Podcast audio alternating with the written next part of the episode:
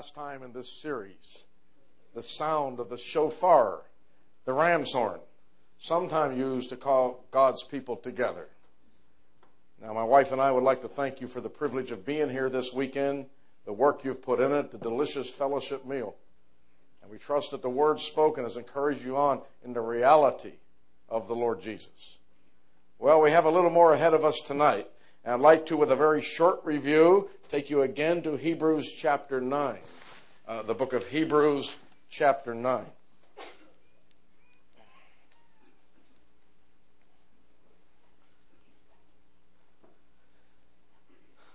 The book of Hebrews chapter 9. We will pull some things back to give some a little better view. However, those of you sitting over here, as we pull this back, we're not going to pull it back just yet, okay?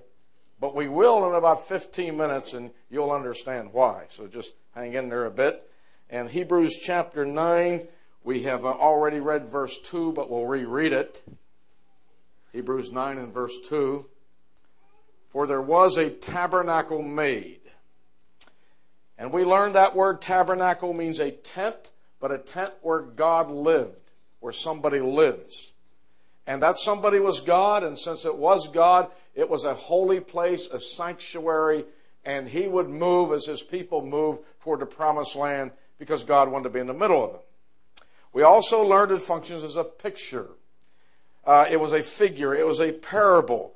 Uh, it's not the reality, but it would show the reality who is the Lord Jesus. And we studied that a bit. A picture of Christ. You can't see Christ. You can't see heaven.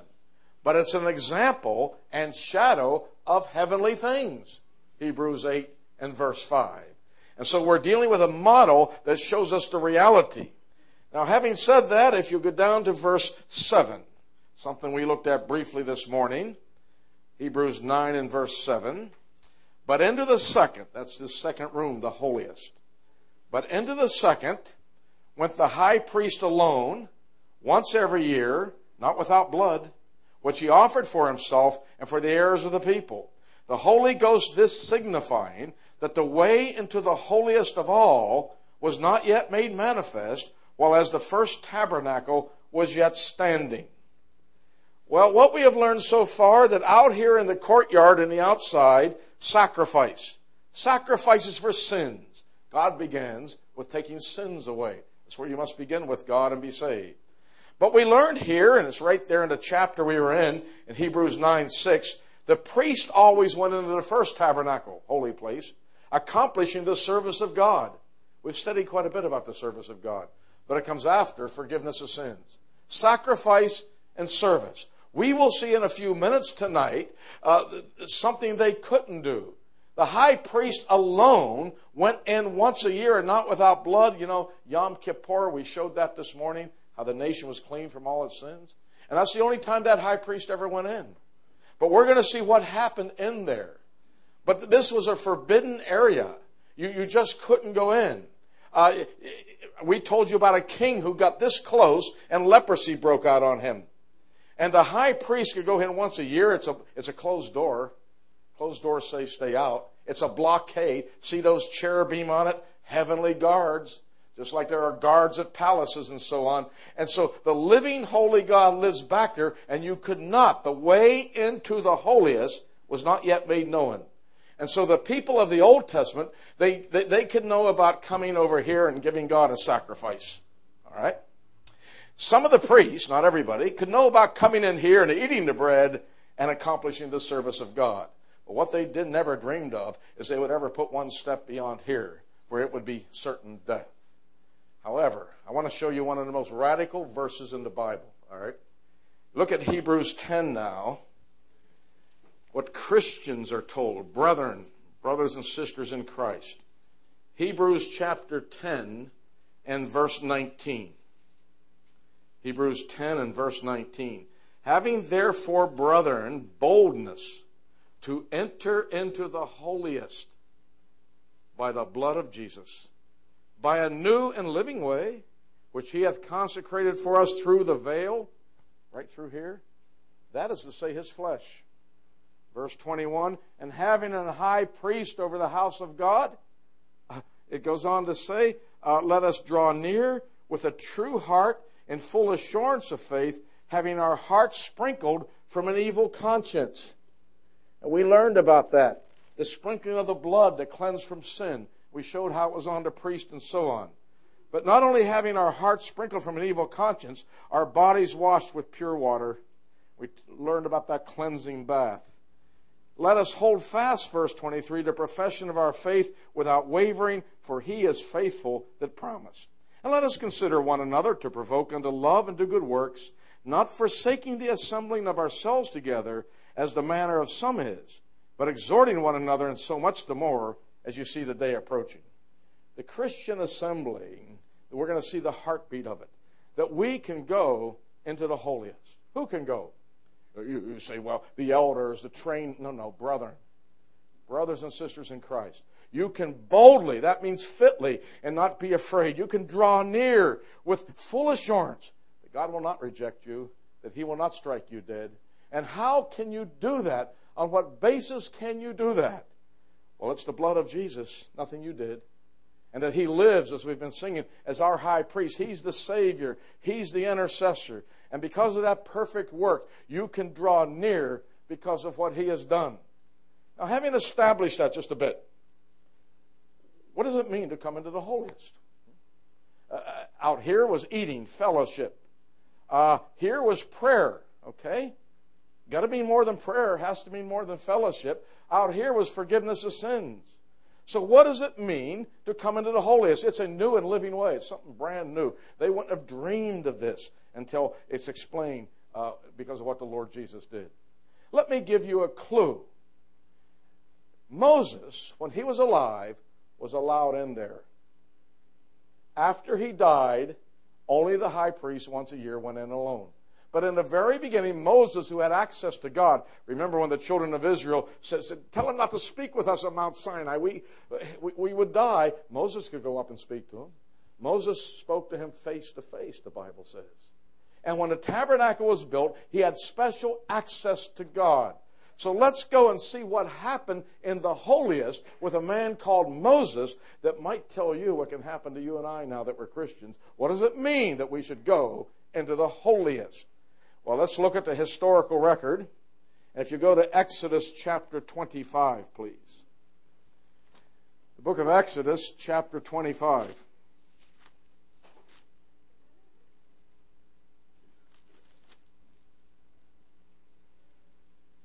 and uh, take you down to verse 21, Exodus chapter 25 and verse 21, what the Lord tells Moses. Verse 21 And thou shalt put the mercy seat upon the ark, and in the ark thou shalt put the testimony that I shall give thee. Now watch verse 22. Speaking of the ark and mercy seat, I'll just give you a quick peek, peek if you're over here. You'll see it more in a minute. It's in the holiest. Look at verse 22 and there will I meet with thee. Right there on the ark, between the cherubim. There, Moses, I'll meet with thee. Singular, I'll meet with you personally. Goes on to say uh, in verse 22, uh, above the mercy seat from between the two cherubim, uh, which are upon uh, the ark of the testimony of all things which I will give thee in commandment unto the children of Israel. There will I meet with thee. There I will commune, and the word is speak with thee. It's where God would speak to Moses. Sacrifice, service, speaking. God speaking personally to Moses. Now notice again in verse 21, it says, In all which I will give unto thee in commandment unto the children of Israel. God did not speak personally to the children of Israel in those days. If you could picture yourself as the children of Israel, you say, I wonder what God wants us to do. He's not going to come out and, like I'm preaching, and say, Here's what I'd like you to do. Moses would go in. This one holy man would go in. He would tell Moses. Moses would come back and give all in commandment that God gave to the children of Israel. You'd get it second handed. The holy man would get it, and you'd have to get it from the holy man from Moses. The only way you're going to get it. You will never hear directly because of this barrier between you and God. Moses will get it. If you want to know what it's going to be, Moses is going to have to tell you. There I will meet with thee. There I will commune or speak with thee. Let me show you more on that. Go to chapter 30 of Exodus, please. Chapter 30.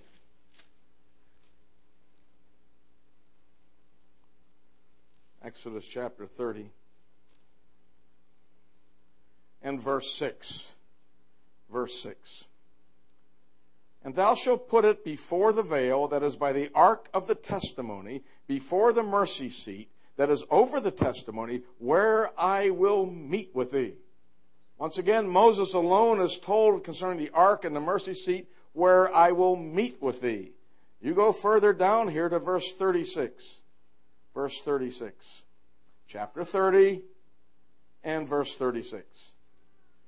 And thou shalt beat some of it very small, and put it before the testimony in the tabernacle of the congregation, where I will meet with thee. It shall be unto you most holy. And so God had a meeting place with Moses. It's where he met personally with Moses. What, what, what a privilege. Now, I want to show you one more scripture on that. One more scripture on this. If you go to Numbers chapter 7, the book of Numbers chapter 7, please. And I'm going to show you the first time that lampstand we talked about yesterday ever got lit on opening day, so to speak. The first time ever got lit, I'm going to show you how it got lit. It's going to involve this man here called Aaron. It's going to involve Aaron. Okay? And God wants Aaron to light it. But God's not going to speak directly to Aaron. God's going to speak to Moses. He says, You tell Aaron. He has to get it second handed. Look how it happened here in Numbers chapter 7 and verse 89. Look at the last verse of that long chapter, verse 89 of Numbers chapter 7. And when Moses was gone into the tabernacle of the congregation to speak with him, then he heard the voice of one speaking unto him from off the ark of the testimony, from off the mercy seat that was upon the ark of the testimony from between the two cherubim, and he spake unto him. It was God's throne. It's where God spake from. And so he went in to commune, to speak with God, and God spoke to him. You know what he told Moses? Well, look at chapter 8 and verse 1. Chapter 8 and verse 1. And the Lord said unto Moses, saying, Speak unto Aaron and say unto him, When thou lightest the lamps, the seven lamps that shall give light over against a candlestick. And Aaron did so. He lighted the lamps thereof over against a candlestick as the Lord commanded Moses. So the lights are going to come on, and you're going to see all the glories and the beauties of this tabernacle the gold, the silver bases. Uh, you're going to see the, the, scarlet, the blue, the purple, the cherubim. You're going to see all the glory uh, once Aaron lights these. But the only way he's lighting them is the Lord told Moses. So we'll just relight these to illustrate for you. Moses went into the, whole, into the tabernacle. God spoke from off the ark. He heard the voice of God speaking to him. He comes out. He tells Aaron. Aaron gets it second handed. And so you have light in the house of God that will reveal the various glories. That's how the lampstand got lit the first time. And so what happened in the holiness is communion with God, God speaking, and a meeting with God. That's why nobody else could do it. That's why Aaron couldn't do it without blood. But now that the Lord Jesus has died, now that the Son of God has shed his blood, there is a new and living way. That blood is so powerful. It's so perfect. It tells the believer in 1 John 1 7, the blood of Jesus Christ, his Son, cleanses us from all sin. You know, if you still think today, I know how I'm going to hear from God in church. The holy man, the ordained man, he has a presence with God. And he'll come back to the congregation and say, God told me to tell you this. There's people that believe that. That was then. This is now. There's a new and living way. You yourself can go into the holiest and expect God to minister and speak personally to your heart and have a meeting with God Himself. You can do that. You know why? Well, the second the Lord Jesus died, when the Lord Jesus went to the cross, he went on that cross and he shed his blood, and one of the soldiers with a spear pierced his side, and forthwith came out blood and water. You know, in Matthew 27 50, it says he cried and he gave up the spirit.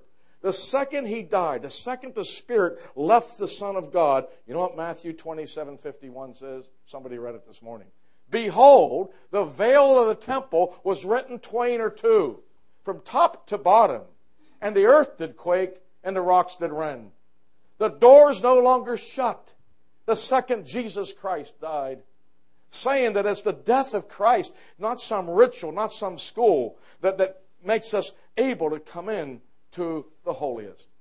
You know, if a shut door says stay out, an open door says come in. It's open. It's the death of Christ. And you and I, if we're saved, we enter boldly and we don't drop over dead and we do it by the blood of Jesus. Let me illustrate. We taught this morning from Hebrews 9:12, speaking of the Lord Jesus Christ. By his own blood, he entered once into the holy place, having obtained eternal redemption for us. And I come as a saved, somebody who's been saved and said, His blood, He died for my sins. And God, you can accept me now. He's my living high priest. He's over the house of God, and His gospel has saved me, and you can come in. Men and women. You know, that means that you can hear from God. And when we say hear from God, I don't mean some new voice. I don't mean He's going to continue writing the Bible. I mean He will take this word and He will make it come alive and He will speak to your heart and you'll understand it. You understand it. Let me show you that. Go if you would. New Testament now. 1 Corinthians chapter 2. 1 Corinthians chapter 2. Sometimes we now think as Christians only the educated man can do it. Only the man of letters can do it. If you're saved, you're asked to come into the holiest. And you can do so boldly, not based on how much you know, based on the blood of Jesus. I know when I realized that as a young man, it was like getting saved again. I thought, how can I preach to people? How can I do this when I fail so much? And, and it was, I, I don't come on what I do. I come by His precious blood. And I have this access because He has cleansed me from sin.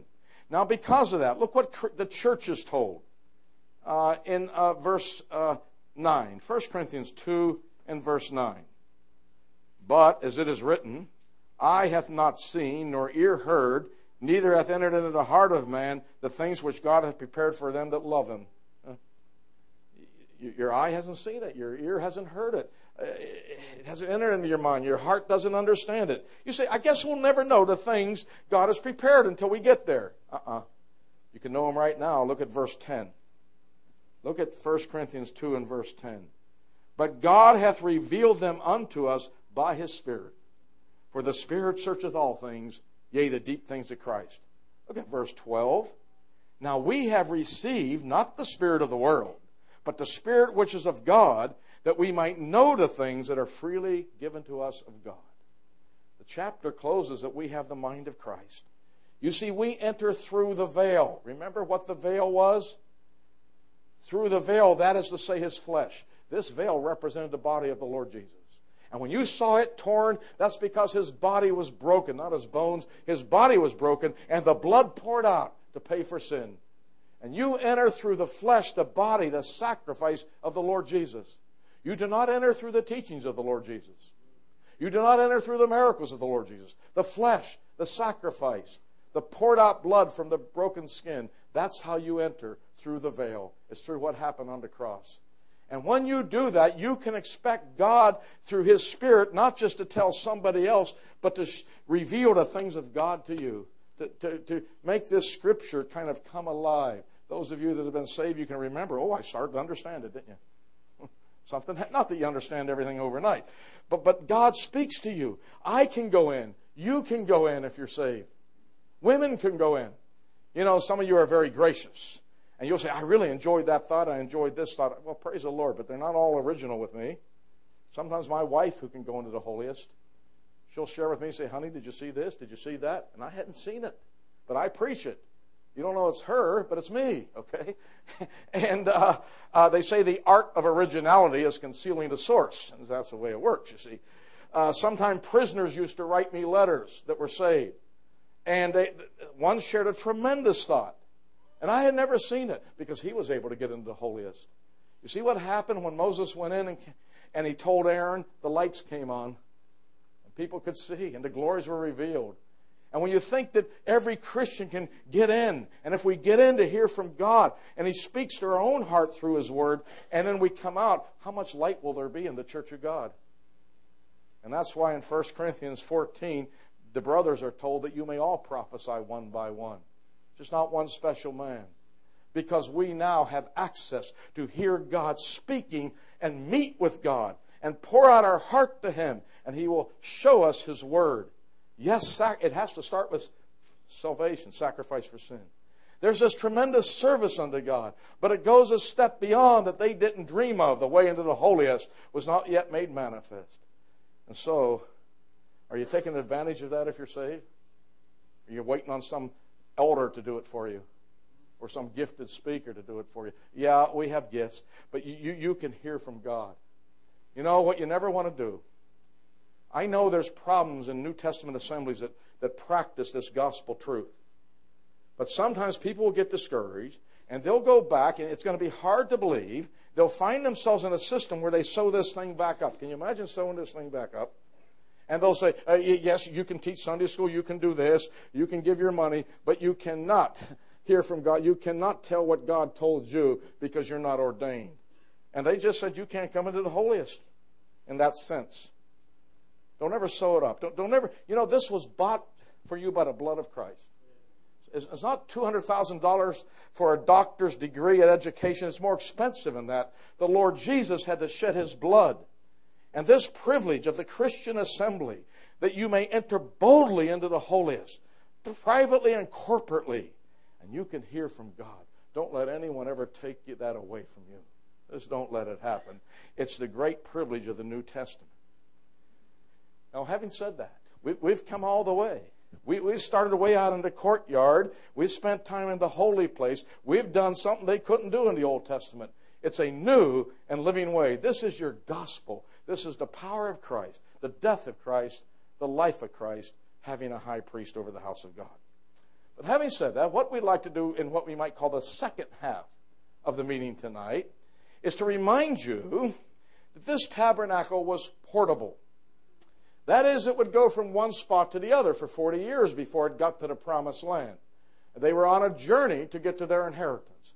And God would lead them. Now, when they led them, you, see these family tents here? These are all the families of Israel. And, and, here's God's tent, the tabernacle in the midst, and there's his presence, the fire at night, the cloud in the daytime. When it was time to move, which tent went first? You think this tent went first, the family tent, and said, I, I think it'd be nice to worship God on the mountain here. Moses, please bring it along. The little tents did not lead the big tent, the big tent led the little tent. It is when this tent moved, when God's cloud moved, they would follow the cloud. And so we have family tents and we have the house of God. Did you know that both are of God? The family institution is of God. Mother, father, children, that's of God. And there's a lot of truth concerning the family. The church, the house of God today, 1 Timothy 3.15, is of God. Which one controls which? Do I say, well, let's do this for the children, and the children don't like this, and they're not happy here? And do the children do the leading? Or does God do the leading? Do you budge only if God budges? The best thing you can do for your family pictured here is center them around the church of God and the protocol of God and His glory. That's the best thing you can do. And this is the authority, not this. This leads this. But now, as we observe that, in its portability, it would come down. And you see all this furniture, and some of us are going to do it after the end of this meeting. We're going to pack it up and move it. All right? They would have to, on many occasions, pack this up and move it. Now, when they did, God had instructions how to transport the pieces of furniture as well as everything else. Now, we have reminded each other that there were seven pieces of furniture in God's house. Number one, the brazen altar of sacrifice for blood sacrifices, burnt offering. Number two, the laver, lavatory, washing basin, where they were made clean to be presentable to serve. The third one here on the south side, the one source of light, the golden lampstand. Uh, the fourth one here, the table of showbread, where they fellowship with God once a week, the priest did. The fifth one we talked about this morning, the golden altar of incense representing prayer ascending up before God. Then this double, two pieces in one, the ark which had the testimony in it, and this cover called the mercy seat with the cherubim, which would go onto it, making six and seven. Now, you might say when it's time to move, the important thing is to treat it safe and just get it there as quick as you know how. God goes into details. He's going to tell the people that they have to cover it. You say, oh, well, that's understandable. You got to protect it in case a sandstorm stops. No, no, it's more than that. He's going to show what colors go on which piece, what order they go in. You say, well, well why is that detail but necessary? Uh, just put it, uh, get it going. Yeah, now put a cover over it to protect it and get it there. I want to show you the ministry of coverings tonight concerning the tabernacle. Why details are important in the house of God. Let's go to the picture first to Numbers chapter 4. The book of Numbers chapter 4.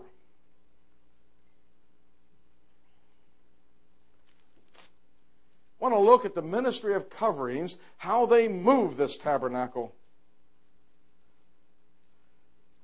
Now you look at verse 5. We're in Numbers chapter 4 and verse 5, please. It says, And when the camp setteth forward, Aaron shall come and his sons, and they shall take down the covering veil and cover the ark of the testimony. When the camp setteth forward, it was moving somewhere, it was headed somewhere, it was making progress to the promised inheritance. Just like we Christians have an inheritance reserved in heaven for us. 1 Peter 1 4.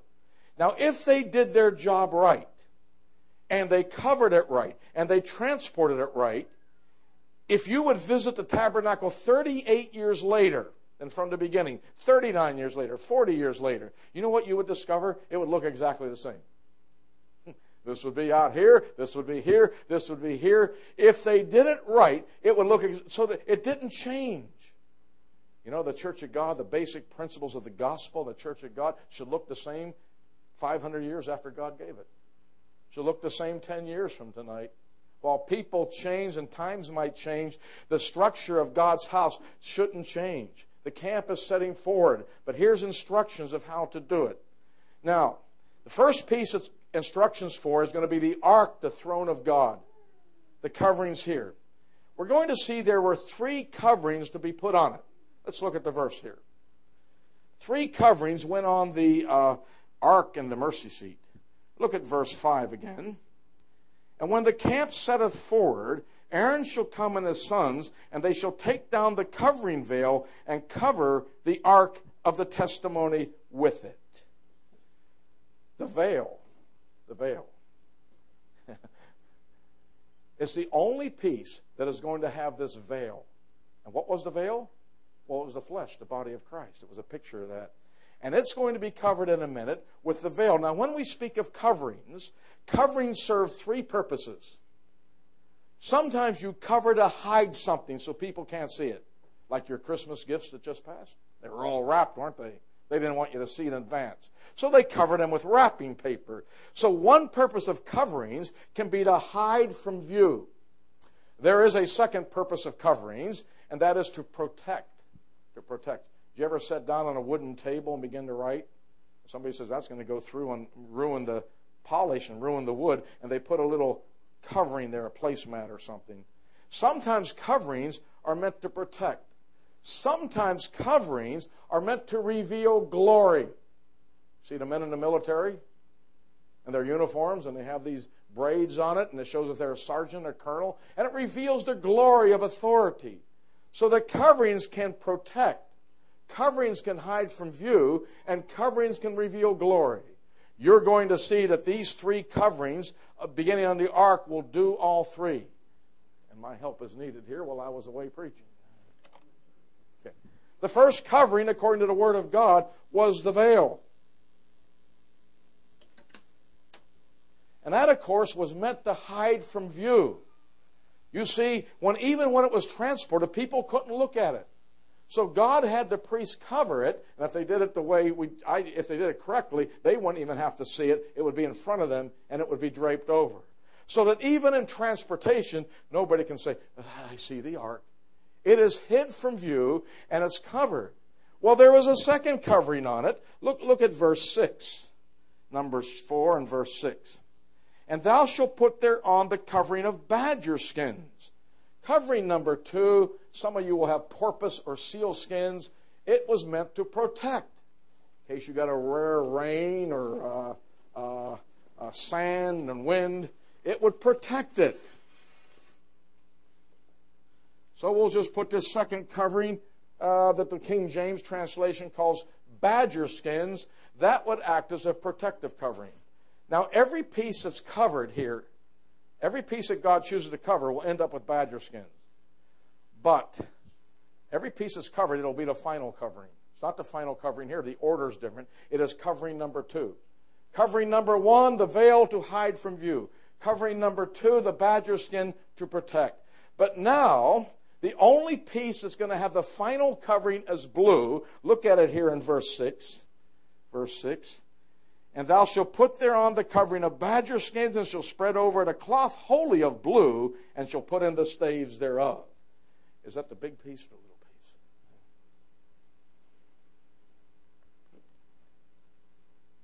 I don't know either. the final covering on the ark will be blue.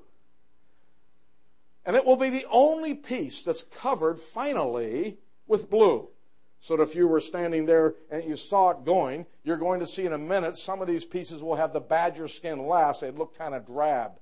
But you look, oh, the ark, look how, that's a special piece. It's covered in blue. Well, blue speaks of heaven. You look up. And you see the three coverings here. Remember, the veil was his flesh. So when you look at this ark, well, it's where God dwelt. He lives in the Lord Jesus. In him dwelleth all the fullness of the Godhead bodily. And the veil speaks of the body of the Lord Jesus. But then you look at the badger skin. And Isaiah 53 2 says, When we see him, there is no beauty that we should desire him. He wasn't some macho man that everybody just flocked to as the handsomest man in the world. No beauty that we should desire him. But when you look at the blue here, 1 Corinthians 15 47 says, The second man is the Lord from heaven. Came down from the blue. He's heavenly. And so, even in its transportation, the ark will bear a glory, the throne of God where God lived. And today, when he was on earth, the fullness of God lived in the Lord Jesus. And so that's how it was transported. And so, three coverings on that. Now, having said that, uh, there's a couple other pieces here, and they will be exactly the same. Uh, this golden altar of incense and this candlestick. This candle. Now, we're not going to cover both of them, but I'll cover this one as an example here. Let's read it here in verse 7. Verse 7. And upon the table of showbread, they, sh- well, we'll go to the showbread, excuse me. And upon the table of showbread, they shall spread a cloth of blue, and put thereon the dishes and the spoons and the bowls and covers to cover withal, and the continual bread shall be thereon. Okay, this one does not end with blue, it begins with blue. So the table of showbread began with blue. I'm not sure why the order is important. You know, I just protect it and get on with it. Do details mean anything in the house of God? Hmm. Well, they meant something there. Well, this too would, would pick up a second covering, and it would be something no, no other piece had. Look at verse 8. Numbers 4, verse 8. And they shall spread upon them a cloth of scarlet. So the second thing, and I'm going to bar my tabletop here will be a cloth of scarlet on the table of bread, of showbread. And then finally, like all the other pieces that are covered, look again at verse uh, uh, 8 here. And they shall spread upon them a cloth of scarlet, and cover the same with a covering of badger skins, and shall put in the staves thereof. And this little piece will illustrate it for us. So that finally, it would have that covering of badger skins. That's the table of showbread. That's the way it's going to be transported, a different order. Now, uh, why does it have scarlet? No other piece does. It is the bread, isn't it? Who did say they were the bread of life? The Lord Jesus said, I am the bread of life. He said in John 60, 51, I am the living bread which came down from heaven. If any man eat of this bread, he shall live forever. And the bread that I give is my flesh, which I will give for the life of the world. He shed his blood. The bread of life for you to eat it had to die for your sins and rise again. This piece gets the scarlet, which might point us to the blood of the precious blood of the Lord Jesus. So that was the way that was transported. Well, look at the next verse. Look at verse 9. And they shall take a cloth of blue and cover the candlestick and the light and his lamps and his tongs and his snuff dishes. And then look at verse 11. And upon the golden altar they shall spread a cloth of blue and cover it with a covering of badger skins and shall put to the staves thereof. So just use your imagination here. These two pieces only had two coverings, would have blue first, blue first, and then the badger skin protecting covering second. So unlike the others, it only had two, blue, and badger skins. That's how it was transported. Now we still have two pieces left. The laver was uncovered. No covering for the laver. No description at all. It would be transported just like this. No covering for the laver. So some pieces are covered and one is uncovered. So then that will take us to this brazen altar of sacrifice, the burnt offering, the, the blood shed. This big piece here, which is really seven and a half feet square. Uh, when it was transported, it would be unique from all the rest. Let's look at it here. Numbers chapter 4. Numbers 4, look here, if you would, at verse 13. Verse 13. And they shall take away the ashes from the altar. So the first thing they did, they would go and they'd get these ashes where all the animals had to be burnt in judgment and unto God. And of course, they'd have to remove the ashes, put out the fire, and they would do things like that. And then it goes on to say here in verse 13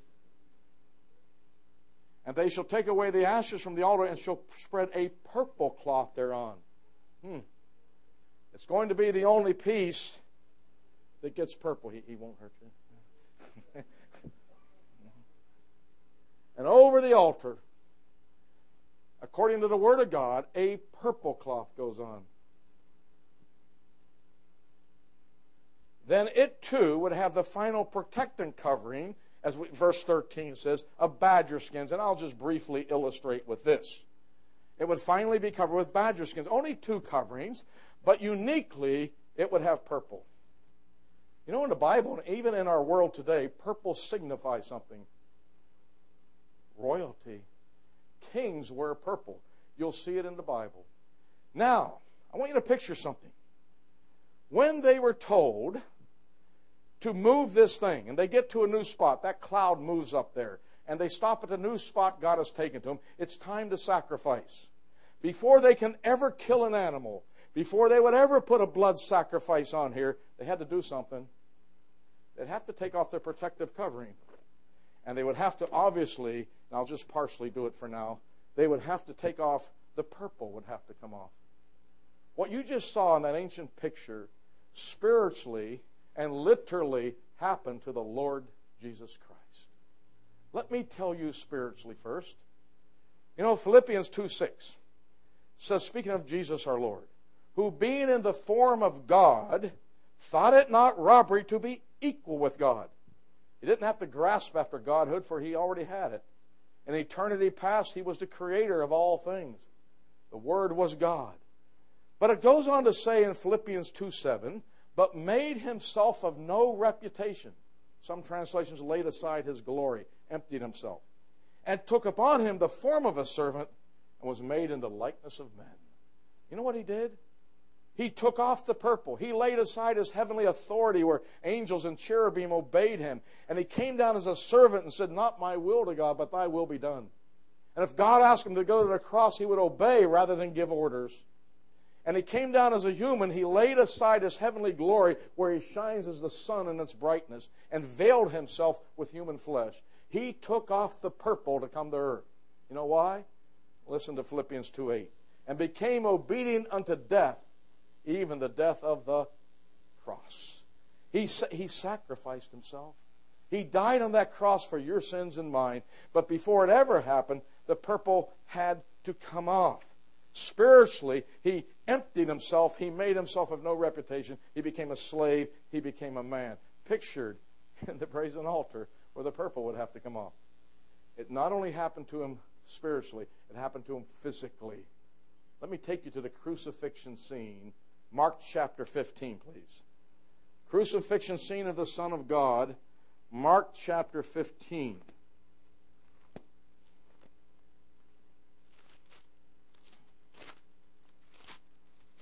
Mark 15. Let's break in here at verse 16. Mark chapter 15 and verse 16. Verse 16 And the soldiers led him away into the hall called Praetorium. And they called together the whole band, verse 17, and they clothed him with purple and platted a crown of thorns and put it about his head and began to salute him, Hail, King of the Jews. They didn't believe Jesus was king. They mocked him. And they would put this, oh, you're a king. And they would put the purple robe on him and began to say, Hail, King of the Jews, making fun and mocking the Lord Jesus. And so they put the purple on him. But they didn't mean it. So look what they did next. Look what they did next in Mark 15 and verse 19. And they smote him on the head with a reed and did spit upon him and bowing their knees worshipped him. Verse 20. When they had mocked him, they took off the purple from him and put his own clothes on him and led him out to crucify him. Before Jesus Christ ever died, the purple robe, he didn't believe he was king. They stripped it from him, and then he became the offering for sin. Tell me details don't matter? God picturing it hundreds of years before the crucifixion of Christ, uh, leaving heaven's glory, and then men rejecting him and off came the purple, and they crucified him. But remember, when the sacrifice was done here, it was time to move on. What they have to do? They had to cover it with purple. When the sacrifice was finished in that spot, they would cover it with purple and the protective covering of badger skins. You know what happened after the Lord Jesus died? He rose again. You know what we were telling you in Philippians 2 where he, he, he made himself of no reputation, became a servant, became a man, obedient to the cross, to death of the cross. You know what Philippians 2 9 says? Wherefore God also hath highly exalted him, and given him a name above every name, that at the name of Jesus every knee should bow, of things in heaven, things on earth, things under the earth, and every tongue should confess that Jesus Christ is Lord to the glory of God the Father. The purple's back on. He's on the right hand of the majesty today. He is Lord. And God wants you to confess it, and you'll glorify God if you confess Jesus Christ as Lord. He's the coming King of Kings. He'll come back into purple. Yes, the purple came off, but when the sacrifice was done, the purple went on, according to the instructions. Back on. And he has offered one sacrifice for sin forever. And in the language of Hebrews 1 3, when he had by himself purged our sins, he sat down on the right hand of the majesty on high. Coverings and transporting the tabernacle so it could be reset up, uh, the order and the colors, and they all point to the Lord Jesus. I say all that in the closing minutes here to say this. When you get to the church of the Lord Jesus, you have a ministry of coverings. Is it important? Doesn't save you It's not what brings you to God. That's what takes away your sins. So maybe it's not important. Well, I'm glad they didn't think it wasn't important.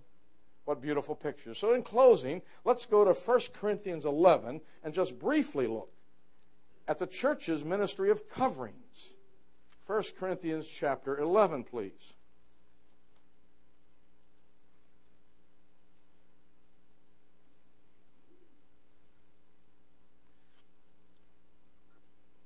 And as we go there, it'll be speaking of the man and the woman, the Christian man and the woman. But you will see that on certain occasions, the Christian man will be uncovered, just like something was uncovered here, and the Christian woman is to be covered. So just like not everything was covered, well, not everything is covered here, but something is covered. Uh, he's teaching headship, God's order of authority on earth, and uh, that's verse 3. 1 Corinthians 11, verse 3. But I would have you know that the head of every man is Christ, and the head of the woman is the man, and the head of Christ is God. Now, every man praying or prophesying with his head covered dishonoreth his head. So when we men pray or prophesy, uh, we're, we're, to not do it with our head covered, for we'll dishonor our head, which is Christ.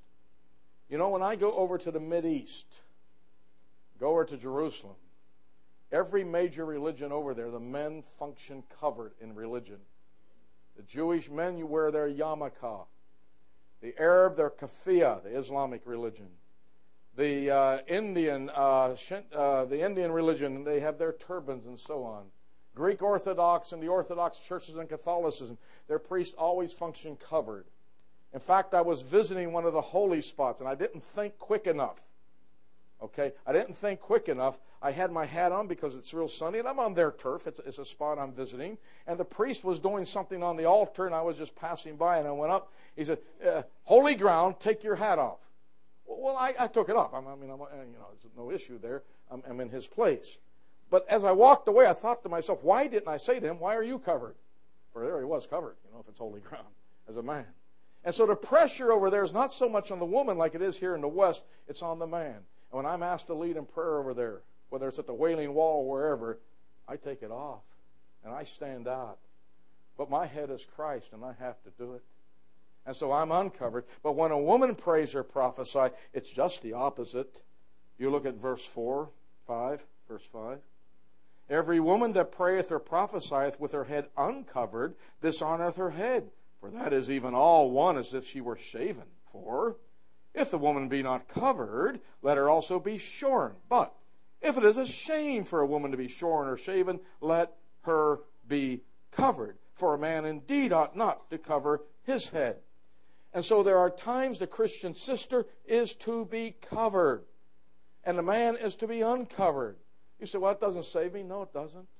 That doesn't mean people can't get saved if you say something, but uh, God, that's the way God designed it. Is the ministry of coverings important? And you'll see here they're connected with glory. With glory. Look at it here. I know you know this, but look at verse 7. I want to show you the three glories in this section of coverings. The three glories. Verse 7.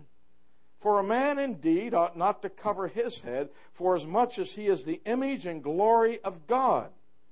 Glory number one here is the man. He was directly created for God for his glory. The glory of God is the male, the man. Right? Doesn't mean a woman can't give God glory, but in the right protocol. So we have God's glory. Glory number one, the glory of God is man. We have God's glory, who's the man. Secondly, we have man's personal glory. Look at the end of verse 7. But the woman is the glory of the man. God made the woman specifically for Adam because it wasn't good that he would dwell alone. He needed a help meet fit for him. So the woman is uniquely the glory of man. Now we have two glories. God's glory is the man, man's glory is the woman. But the woman herself has a personal glory that Paul will appeal to nature to prove his argument here. He said, if you think what I'm teaching is strange, just look at nature. Nature's done something different to a woman than a man. If you think what I'm teaching is strange, just look at nature. And so you look here at verse 13.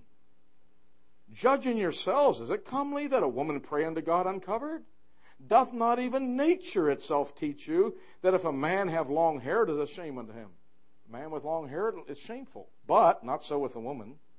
But if a woman have long hair, it is a glory to her. For her hair is given her for a covering. Even nature has given her a unique covering. So if a woman has long hair, it's a glory to her. Now we have God's glory is the man, man's glory is the woman, and the woman's glory is your long hair if you have it. Three glories. Now, when you're praying or prophesying, guess what gets covered? Well, the woman is to cover, not the man. So man's glory is hid. And she covers her head, not her feet, uh, but she covers her head. So her hair is veiled. Her glory is hid. Man's glory is covered. You, you look here at verse uh, 10. Verse 10. For this cause ought the woman to have power or authority on her head because of the angels, etc. So she has it on her head. By putting the covering on your head, dear Christian sister, and you're ministering to angels, you have just veiled your glory. And man's glory is covered, who is the woman, but the man is not covered. And whose glory is the man? God's. So the only glory at these times of praying and prophesying, the only glory uncovered is God's glory, and the head of man is Christ. Makes sense to me that God's glory shouldn't be covered, and man whose head is Christ is uncovered. And it might mean far more when we get to heaven. But the ministry of coverings, oh, it wasn't the sacrifice that took away sin. It wasn't the communion at the table. But God gave explicit, detailed instructions. And while this doesn't save you, does it minister and please the heart of God in a world that rejects this headship and rejects the authority of the Lord Jesus? A ministry of coverings, a ministry of glory. Well, those are the thoughts that are on my heart. There is a lot more here, but we did cover the major basic things. Lord willing, there's a Lord willing, it's not 100% settled, but we're sure leaning to taking this tabernacle to Camp Horizon at the men's conference. Right now, it's a men's conference. I told somebody if enough sisters appealed and gave a great contingent, you know, they could change. But I'll, I'll probably get in trouble for saying that. But uh, anyway, it, it's it's a men's conference, and we're going to at least have about 24 sessions with. Uh, uh, some of the brothers up there next year and really dig into this model. Uh, Lord willing, that looks like where it's leaning. But what we're going to do tonight, before we close in prayer and ask God for good understanding and to work in hearts, I've had some questions handed to me, and I'm going to attempt to address them.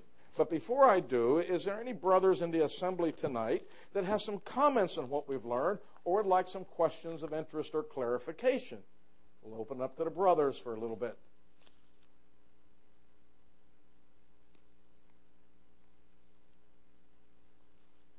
Okay. Okay.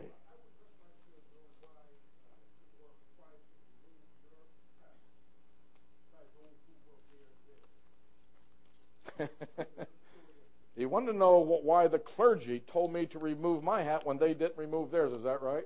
It's a question I felt like asking, but thought of it too late. Okay. What I think it is, they look at themselves as holy men, and I'm just a common person. And in their misunderstanding, they think as holy men, they should be covered, but that's all changed. You see, the priest here in the Old Testament was covered. The priests were covered. But now that the Lord Jesus has come and established his authority as the only authority I have, the men are to uncovered. We're the only major, shall I say, professing faith in Christ, uh, major, I said, the Christian faith, that, that the men are uncovered if you, if you look all around the world. So I think it was that Old Testament thinking, we're the holy people, you're common, and since we're holy, because what these religions do, brother, and let me just give you an example, they just keep this system going here. They don't get a hold of the reality of Christ by faith. Christ has come. Let me give you an example. It's kind of a crazy example, but you see my wife here. Well, years ago, we were married 43 years ago, but before we were married, I was in Kansas City a couple thousand miles away from her, and she would send me her picture. And I'd put that picture under my pillow and look at it in the morning, look at it in the evening. I, I did all, you know, I did all kinds of things with that picture. Okay, uh, eh, eh, eh, but now I come to the wedding, we get united. What would my wife think? And we're united in marriage, and she grabs my arm, and I don't even talk to her. I don't even look at her. I'm just staring at the picture. Wow, wow, wow. You know, hey, I'm here. You know, speaking of all these rituals of priesthood and, and water and sacrifices, Colossians 2.16 and holy days, Colossians 2.17 says, which was a shadow of things to come, but the body or reality is Christ. And in unbelief, some of these religions, I have to speak clearly, it looks like it's right because it matches the Old Testament. They have sacrifices, rituals, and priests. But Christ has come. We can all enter in now and therefore we, uh, and we the men are uncovered. So in rejecting that they think as god's holy representatives like the old testament they can be covered. That that is how their reasoning goes why they would say something like that. But it shows the error of not understanding the power of the gospel of christ. Anybody else? Okay. Yes thank you some of these I actually covered in this morning's message, but I'll just run through them very quick. Some of these are from children who have an interest. What would happen if a candlestick went out? You relight it. I don't know what would happen, okay? I really think you'd relight. Never tells us about a candlestick, one of these going out. Uh, they were to burn forever. Now, of course, when they transported it, uh, I'm not sure what they did with the oil lamps. So they weren't working when they transported, but every time this was up, they were to be burning. Now, what the scriptures does say is Aaron the high priest, his ministry was so they would never go out. Evening and morning, he would order the lamps, we learned, so they would burn before the Lord continually. So if the high priest was faithful, they would always burn. Is the Lord Jesus faithful? Hebrews 10:23, he is faithful that promise. So if the high priest was faithful, they would never go out. We also have what is the Hebrew writing on the ephod. Uh, uh, the ephod is this vestment. Uh, maybe they meant the mitre up here. The Hebrew writing there is holiness unto Jehovah or holiness unto the Lord. He was set apart to represent to God. And so what he did was for the Lord. Holiness. not happiness, holiness to the Lord. And then on his breastplate, it says, uh, it went on to say, are the different stones on the ephod significant? They are. There's 12 stones because there were 12 tribes of Israel. And on each stone, the name of that tribe was written. And the Bible says he wore it next to his heart. He didn't put it on his leg, he put it next to his heart. So that those names were dear to the heart of God. So that he, when he would go in here, he's representing the names. So that if you know the Lord Jesus, you're dear to his heart. And he knows your name. And he represents you to God. It says, What is Aaron holding? Well, we did look at that this morning. That was that incense, con, uh, uh, the uh, container of incense, which he would take into that holy place on the Day of Atonement to shield him uh, uh, from God directly. That is a incense container. And then uh, she was nice enough to sign her name. Okay. Then another question where did the Israelites get all the gold and silver for the tabernacle? I thought it was used for the golden image Aaron made at Mount Sinai. Moses made them drink it, right? And that is right. He made them drink it. Uh, and that is correct. They used some of the gold when they sinned and made that golden image. But go to Exodus 12 for a minute. Exodus chapter 12.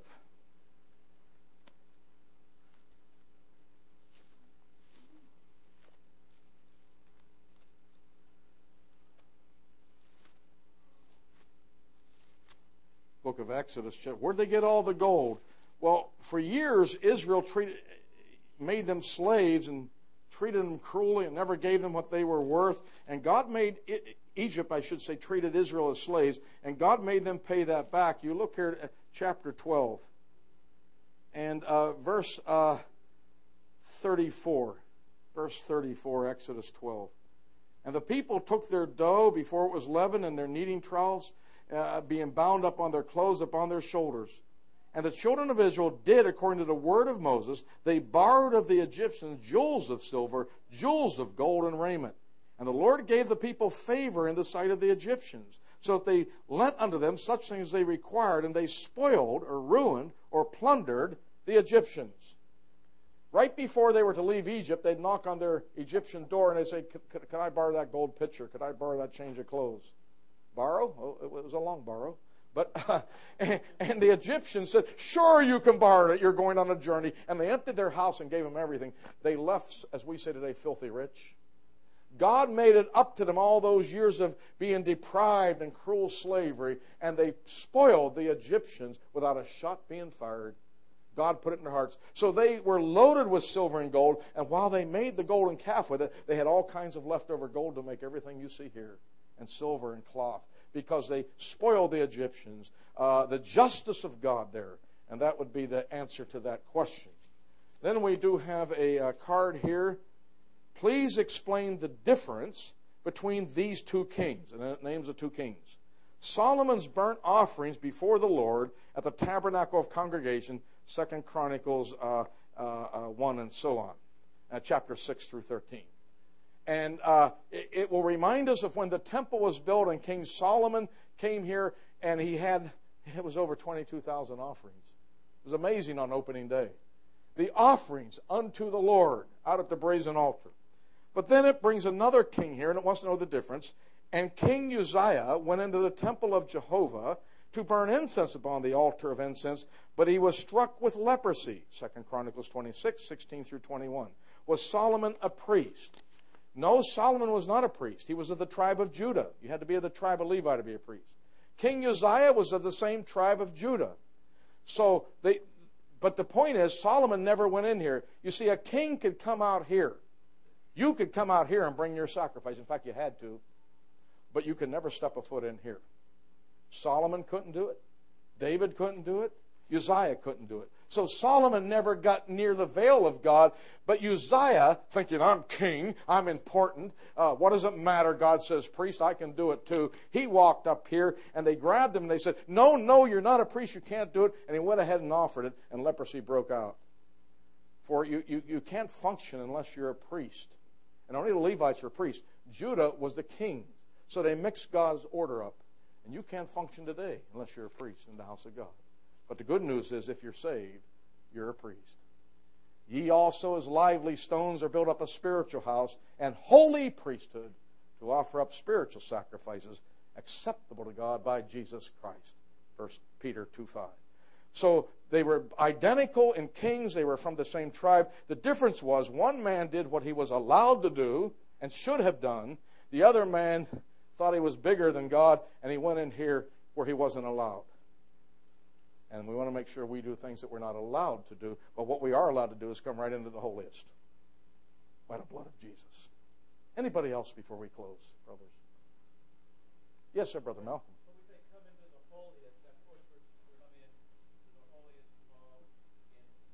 in heaven. The real ones in heaven. In the book of Revelation, it would be an interesting study, might even happen next year, is to show the real tabernacle in heaven. The tabernacle of testimony was open. You'll see the throne of God there. You'll see the golden altar there. You'll see the altar. So we come by faith. We don't come with our physical feet. But we, with faith, we trust God and trust the Lord Jesus. We don't come into this holiest. It's not even in Jerusalem. Nobody can do it today. But if it was there, he entered into heaven, it says itself. We come by faith into the very presence of God, into the protocol royalty of heaven, and we have access with God Himself.